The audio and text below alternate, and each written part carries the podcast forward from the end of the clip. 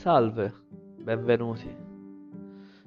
Chi sono io? A me piace definirmi un bardo, qualcuno da ascoltare, qualcuno da cui trarre del divertimento dalle sue storie, dai suoi racconti, stessa cosa. Spero di poter creare per tutti voi un piccolo angolo di felicità in questo mondo, anche in questo internet, in perenne tempesta.